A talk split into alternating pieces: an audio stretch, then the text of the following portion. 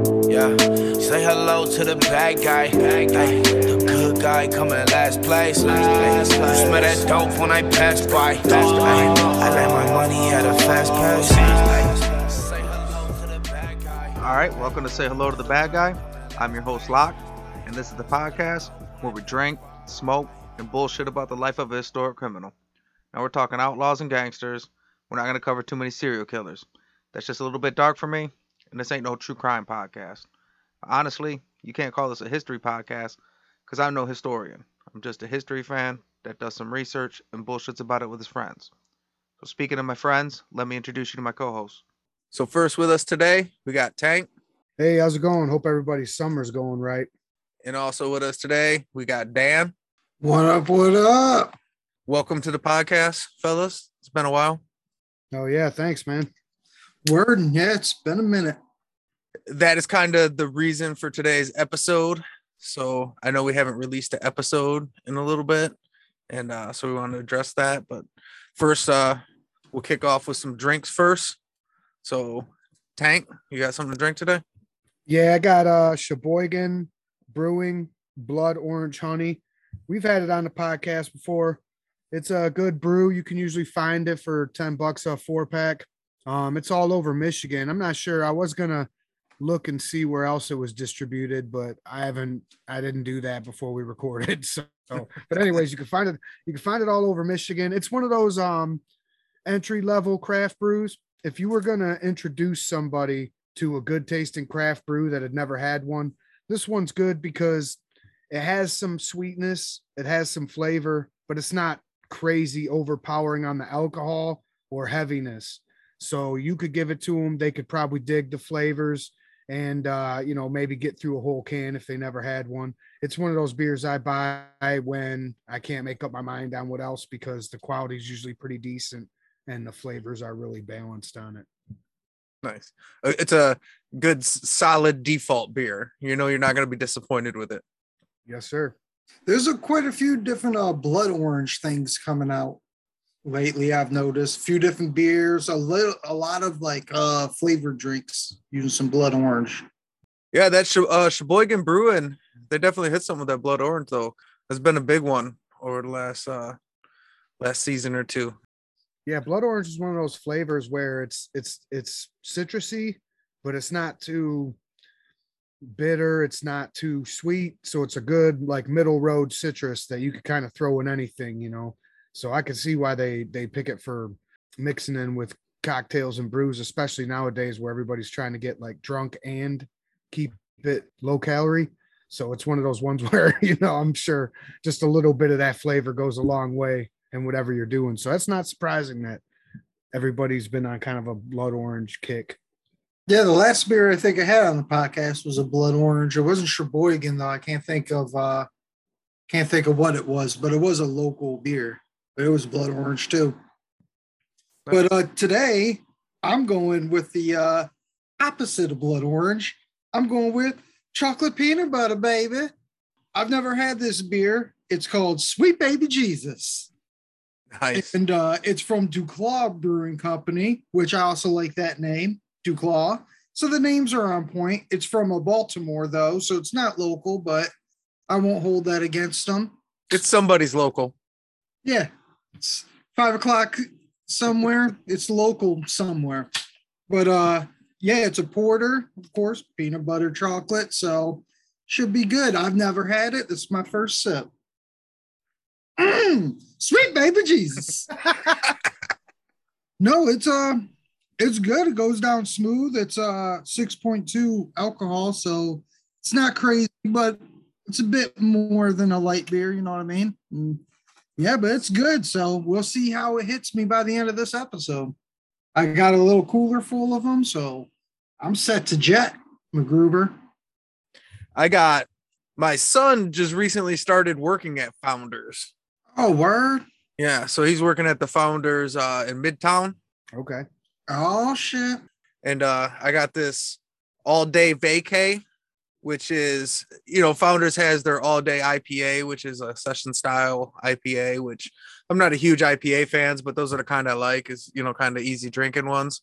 but the all day vacay is a session wheat ale. Oh, all right. I definitely like the vacay more than the normal all day ones. All right. Uh, so like I said at the beginning, uh, we haven't released an episode in a while. So I've been doing the podcast for about two and a half years now, and we never took a break. And I know I don't put out uh, episodes consistently every week, but we've been doing four four episodes a month for six months now, and uh, just kind of got caught up in the the everyday stuff. Like I have a full time. I know this is hard to believe, but this uh, podcast isn't my full time job. Turns out we don't quit our day jobs. Oh, you sons of bitches. no, but Um, we're more the we're more the workers that take like a lot of 15 minute breaks. We don't take like an extended lunch break per se. This time we took us a little siesta. yeah so i had an opportunity and this this summer's been especially busy and uh you know but i also failed to uh mention that at some point and i realized it's now been weeks i, I realized when people started hitting me up like so did you uh did you cancel the podcast i knew it you and dan really hate each other you guys are always arguing we knew it someone stabbed someone over at def con and now the podcast is over right i knew it was uh, see, you forgot the cardinal rule that George Michael taught us all. It's you wake them up before you go go. You don't leave them hanging on like a yo-yo. well, I decided to take a month off, and then the end of July is rolling up, and I'm like, I don't know, that was pretty cool. Like maybe I should take off August too. So either way, we're uh definitely gonna be taking July off, but we wanted to do this like a state of the podcast union just to let you know nothing's wrong. We're just taking some time off. I'll probably do some re-releases or something in the meantime, so at least something will come on the feed line, uh, come up on the feed in the meantime. But it was nice to at least have people reach out to realize like, oh shit, motherfuckers are really listening. You do love me. But when we do, uh, when we roll it back, so we're either going to get fired back up in either August or September. I'm not sure, but uh, we got a lot of making some changes to the way we do stuff. But uh, I think it's all going to be really cool, and we might actually have more content coming out as far as more consistently. You know, it might not all be hour and a half episodes, but we're going to break it down a little bit more, and uh, I think it'll work out good for the podcast. But Hit So- those double C's. Content consistently.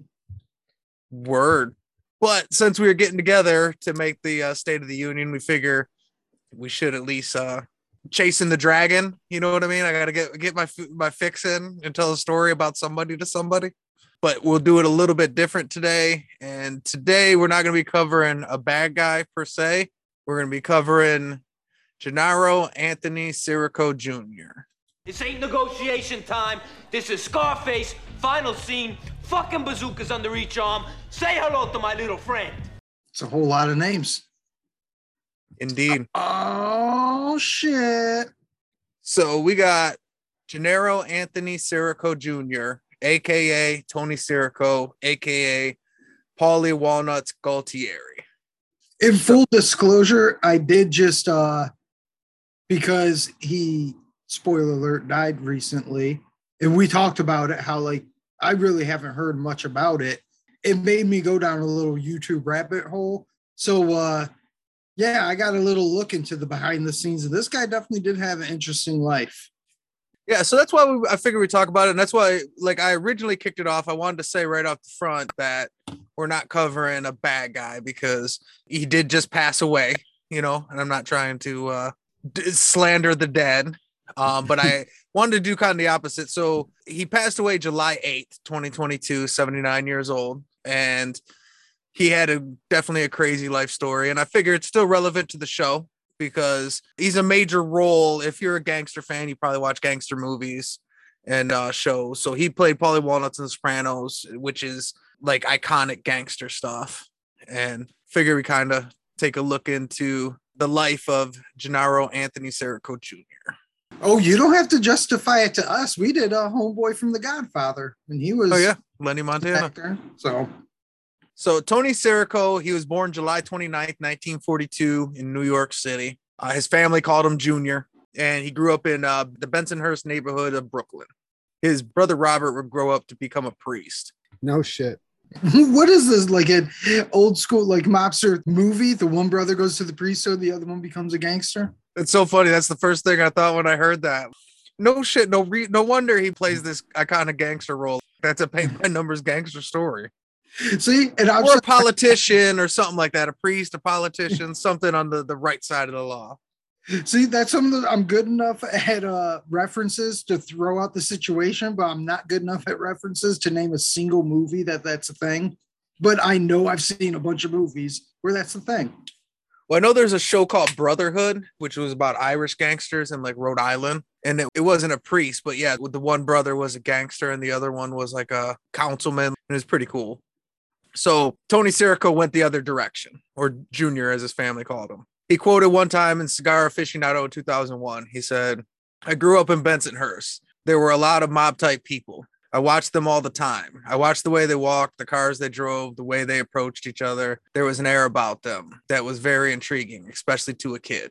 Did this guy open the beginning to Goodfellas? Like it's almost exactly what Ray Liotta's opening monologue was. He literally was living a gangster movie. Yeah. He should have just ended that with, you know, they were good fellas. That was the exact thing. So, I mean, that makes sense. I mean, that is the the archetype too. You grew up watching these gangsters. They got all the flashy cars and like, yeah, I can bust my hump for medium paycheck, or it could be one of these guys in cool suits driving around in Cadillacs. Oh yeah, and that was like the fucking pimping times to be riding around in a big ass American ride too, man. I always say it. I know I'm probably not the only person to say it. Like, I wish I was born back then so I could ride around in 50s and 60s cars. But I mean, he, he was born in 42, so we're gonna put him 58. He's 16.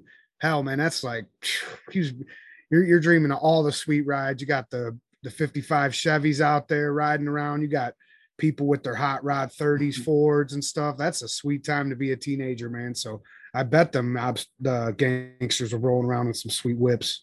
That's the era of what we think of when we think of classic cars. Most of those are like, you know, your 50s hot rods and stuff, or your muscle cars and shit like that. And that was like the the early beginning of it too. So growing up in his 20s, he's got the 60s rides and stuff. That's a sweet time to be a gangster, maybe. If not, I don't know if he was a gangster or not back then. So it's not his fault he went into crime. Have you seen the cars? Right. First time he ever got in trouble was for stealing a handful of nickels from a newsstand. Ooh, the sticky bandits. He might, it might have been the first time he got arrested. He at seven. Oh damn. All right, they took that shit real. They're like, no, fuck that. You ain't going back into the store to take back the fucking bubble gum you stole. You're going straight to fucking jail. Jesus Christ. he attended Midwood High School, but he didn't graduate. So he at least made it to high school as far as education wise. But he basically said he got to run it with the wrong crowd and was kind of attracted to the street life and was just hanging with the gangsters that he grew up watching in his neighborhoods, basically. And that really, I mean, even going all the way up to the 70s, it wasn't all that crazy to just drop out of high school if you had the job. There's a lot of people that in that time were like, well, no, you go to high school to get a job. I already got a job. Why I just drop out. Today, you think of like, yeah, you graduate high school. Today, it's almost weird to not go to college. But back then, to hear like, yeah, he just dropped out of high school and did other things, that was pretty common. Definitely. So as he kind of gravitated toward the streets, he said, in our neighborhood, everybody was trying to move their way up the pecking order. He said you had to have either a tattoo or a bullet wound, and I had both. So he did construction for a while. It seems like he spent a few years in the army in the early 60s before going back to the streets. But the whole rest of his life, he'd always be, be like a huge supporter of the USO and uh, support the troops and that kind of thing. So his thing was extortion and robbery were kind of his two biggest rackets that he was into. So he Uh, was like Paulie Walnuts in real life. He was just a strong arm guy. Yeah, he is very much a strong arm guy. Give me one on one or I'll fuck you up. It seems like at one point he owned a discotheque that came out when he was at trial at one point. Over his life, he got arrested 28 times. This guy's just living the mobster dream. The 28 arrests included disorderly conduct, assault, robbery, and extortion. Some people allegedly say he was a Colombo family associate. I like I assume if he was this big into crime, he was associated with one of the families. You don't do this much extortion and owning businesses and all this shit in that part of town without rubbing elbows with at least one of the crime families. Well, right. That's why I would assume, like, yeah, associate. Yeah, if you're doing crimes, you got to kick up to somebody, right? You're in fucking Brooklyn. That that neighborhood's definitely mm-hmm. spoken for. And associate, I mean, I would wager a guess that he was in cahoots with them. But even if he wasn't, associate is a very loose term. Like cops will throw that on you if like some members of that crime family like just hung out at his club. They'll be like, "Oh, they're going to bottle service. Oh, they're they're associates." Damn, I got a Right. question.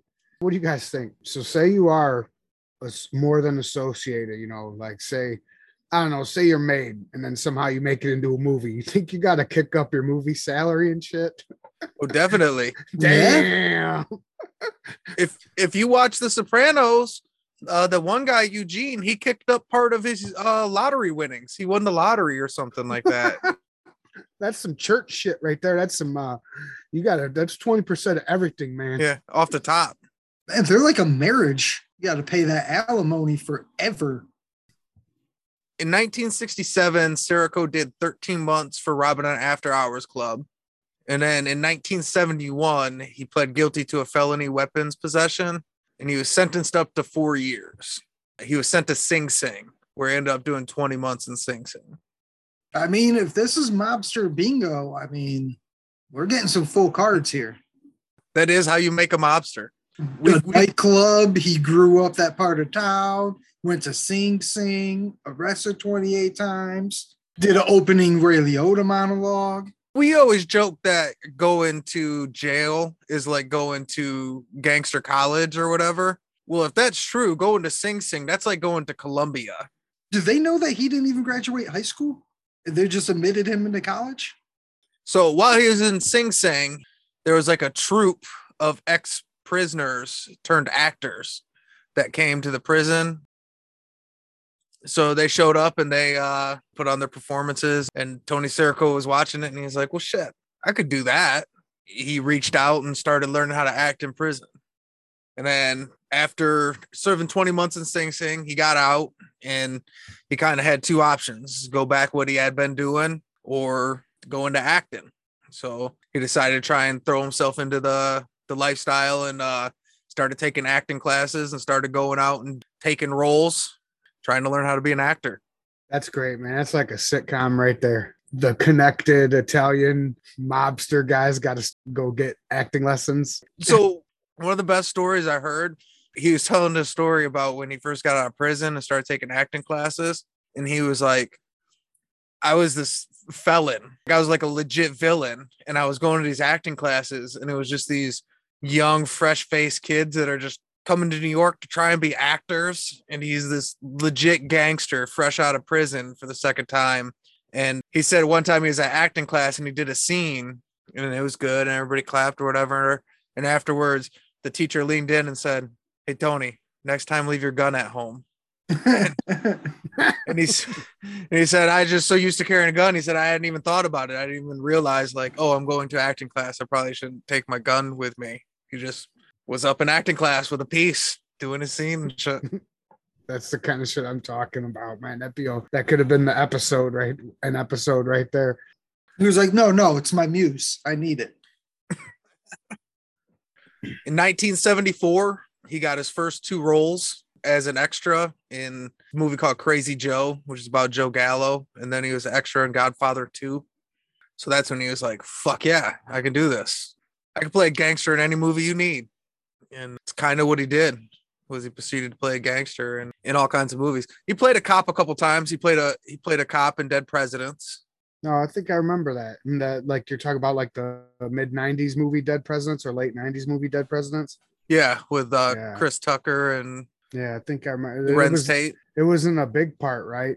Right. Yeah, that was his specialty back then. Was kind of small, small roles in uh in L.A. and New York. That's called a working actor. Because if you're in these towns where there's a lot of that kind of stuff going on even if you don't get big roles you can go do a lot of day roles and stuff to where even though you don't have a huge part where you're playing the same part all the time you're acting consistently it's just you play a dead guy on this show an extra on this movie uh you're just kind of bouncing around Yeah, you just show up for the day on set and like work for the day, go home. Well, and a lot of actors would do it like there'd be the situations where they didn't even care what they get paid. They'd have to take a role so that they could uh, keep their insurance or something. Or sometimes even they just do it to hit the craft food service. Oh yeah. They feed you on set. I'm in. Let's do it. I'm a broke actor. I need them cold cuts, son. He ended up getting credits in 45 movies and 18 different TV shows over the course of his career. Two of which he was in both Goodfellas and Casino. So he's in Crazy Joe, Godfather 2, Goodfellas, Casino. He's one of the guys that a lot of people sleep on. Guys that were in all kinds of gangster movies. He's played a lot of fucking gangsters in a lot of gangster movies. Yeah, I mean, besides The Sopranos, I mean, that was really his breakout thing. Till then, he was really just uh oh, that guy. Like he was one of those that you just sort of see in all the classic mob movies. Tony Sirico passed away on July 8th, 2022. He had 79 years old at an assisted living home in Fort Lauderdale. Damn. Almost made it to 80. His birthday is July 29th. So it was like three weeks from his birthday. Ah. Damn. I know you guys obviously know what he looks like, but I got some uh some older gangster pictures here for us to look at. These are all pictures of young Tony Sirico. Oh shit. the suspenders picture and shit. That's he, he must have been on set because like he's got like some leather boots, like some white pants, and then just suspenders with no shirt and shit. That's like a pretty uh specific getup. That's what I'm uh, That's just beach wear. That's just a normal day at the beach. you don't wear high leather boots at the beach with suspenders and white pants. I wish I could. You know, I, will wish I could pull, pull that shit off, man. I, I would do it. I will say it's a good uh it's a slick move to put your hand between the suspenders and your abdomen. Yeah. Just to use it as a little sling for no reason. That's definitely a choice. But no, uh it's one of those things that I've always seen him as an old man. So to see him young, it's weird because you can see him in him, but he also looks so fucking different. Yeah. This picture of him in the lawn chair, that's like me at that's how I go to the beach. Like in pants with a button down. in a A- big a- belt. Yeah, a beer. You see, he's got pinky rings on each finger, on each hand. He's got a watch and a bracelet. That's that old school fucking uh, mobster look for sure. See, and I was just questioning it. Like, I mean, you know, who goes to the beach like that? But I, when I go to the beach, I go swimming and shit. He'd probably been like swimming. I ain't going swimming. going swimming. Come on. I just came to sit in this chair and enjoy my day at the beach. What are you talking about? Why would I go swimming? What are you talking about swimming? Look at these shoes. Two funny stories of him on the uh Sopranos. So for one, he uh he said he'd do whatever if they he didn't want to get killed, but he said if you got to kill him or he'll do whatever roles. The only thing he wouldn't do is play he wouldn't rat. All right. Hell yeah. I could dig He that. ain't no snitch even in the pictures. I'm not e- I won't even act like a snitch. See, I like that. Some people got dumb shit like Vin Diesel wants to never get beat up or something. Some people never want to play the villains. He's like, no, no, I'll do whatever. You can you can film me smacking a baby around. I don't care. Kill me off. I'll do. I don't care. I ain't no fucking rat. Damn straight. and my favorite favorite Tony Sirico fact was he was the only person on The Sopranos. Everything got done, makeup, costumes, everything by everybody else. He was the only person that did his own hair. No one was allowed to touch his hair, so he did his he did his own hair at home and then came to set with it done. And then they'd do the costuming and everything else around it. I mean, you can't fuck with perfection. That's great. Because you know that shit's probably had to been wrote up into a contract or something sometime at one point. You know, it's like Mhm. no snitching and nobody touches my hair. Other than that, I'm pretty much open. Yeah, it's old Italian men and black women. You don't touch their hair. All right. Well, before we wrap this up, you guys got anything? Am I right to assume? I remember it's been years, but even in The Sopranos, when uh this is well, fuck it. Even if it is a spoiler, Sopranos is old as shit. But when Tony kills pussy and they go through that whole thing, Paulie was the one person who was definitely like, "Nah, fuck it, he's a rat. Kill him." Like he had no qualms. Like there was no emotional. Didn't matter at all. He was just like, "No, he's a rat. Fucking kill him." That's the way it is. He had no sympathy. Not only did he not feel bad, he was mad at him. He said, I treated him like a brother, and that's how he does me. Yeah. Yeah. I mean, I think I've made it pretty clear on this show. Like, I forgive a lot of murders and shit, but as soon as someone turns snitch on this show, I'm immediately like, I'm out. I cannot condone this. You're the Tony Sirico with the bad guy. yep. Don't touch your hair and no snitching. Yeah, don't touch my scalp because I have no hair. I mean, since since we are you know talking about his life and whatever, uh, was he a single dude? You ever hitch up with anybody? Have any kids or anything? Uh, he had a couple kids, so he was survived by his brother and two kids. Okay. I like how you preface that and said, like, well, I mean, since we're talking about his life and everything, like, yes, since we're doing the show. Um, well, did you see him with no shirt and those suspenders? I was Clearly, he has a couple fucking kids somewhere. I was I was gonna make a joke about not being able to hold a man down in fucking suspenders like that, but I mean, you, I'm I'm with you. Yeah, you can't hold him down when suspenders are holding him up. People are trying to fucking get laid with a tattoo or a bullet wound. He had both. Okay, he's slaying the ladies. right. All right. Hopefully, this will hold you over a little bit. Just let you know we'll be back. We're just taking some time off. So if we do some re-releases or whatever in the meantime, that'll just keep the feed active. And most of the people that been listening to the re-releases usually dig them. The only person that complains to me about the re-releases is my wife. oh, really? Yeah. I was embarrassed once. I didn't think we had two that that we did two authors. When we re-released the author one, I was like, "Oh, sweet!" And then I then it started up, and I was like, "Oh no, I've already listened to this one before." And I was kind of embarrassed that I forgot, but I was like, "Ah, fuck it." All right. Well, so this is say hello to the bad guy. Thanks for coming and thanks for listening.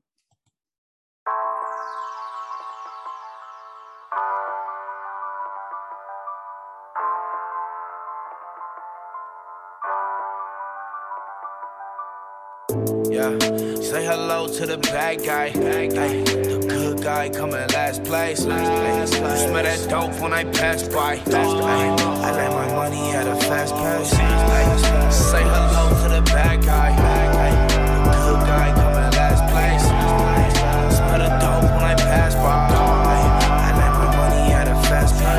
Down bad, my mama had to be dad. Spent my birthdays in the trap, we had to work with what we had. She been working on a raise while trying to raise me like a man. Plus my daddy in the box and all my cousins in the can, man. man. And I don't need a hundred friends, I just want a hundred bands, a hundred jugs, a hundred scams, ay, ay. So I done money grabbed a hundred hams. Said ah, I done money grabbed a bunch of And I ain't wanna fall victim to that system or the pistols. Fuck a judge with a grudge. I'm blowing crud for my mental, ay, ay. And I still keep it on me. Run and tell your big homie first you meet your dead homie, ay. Yeah. Say hello to the bad guy. Ay. The good guy coming last place. Ay. Smell that dope when I pass by. Ay. I let my money at a fast pace.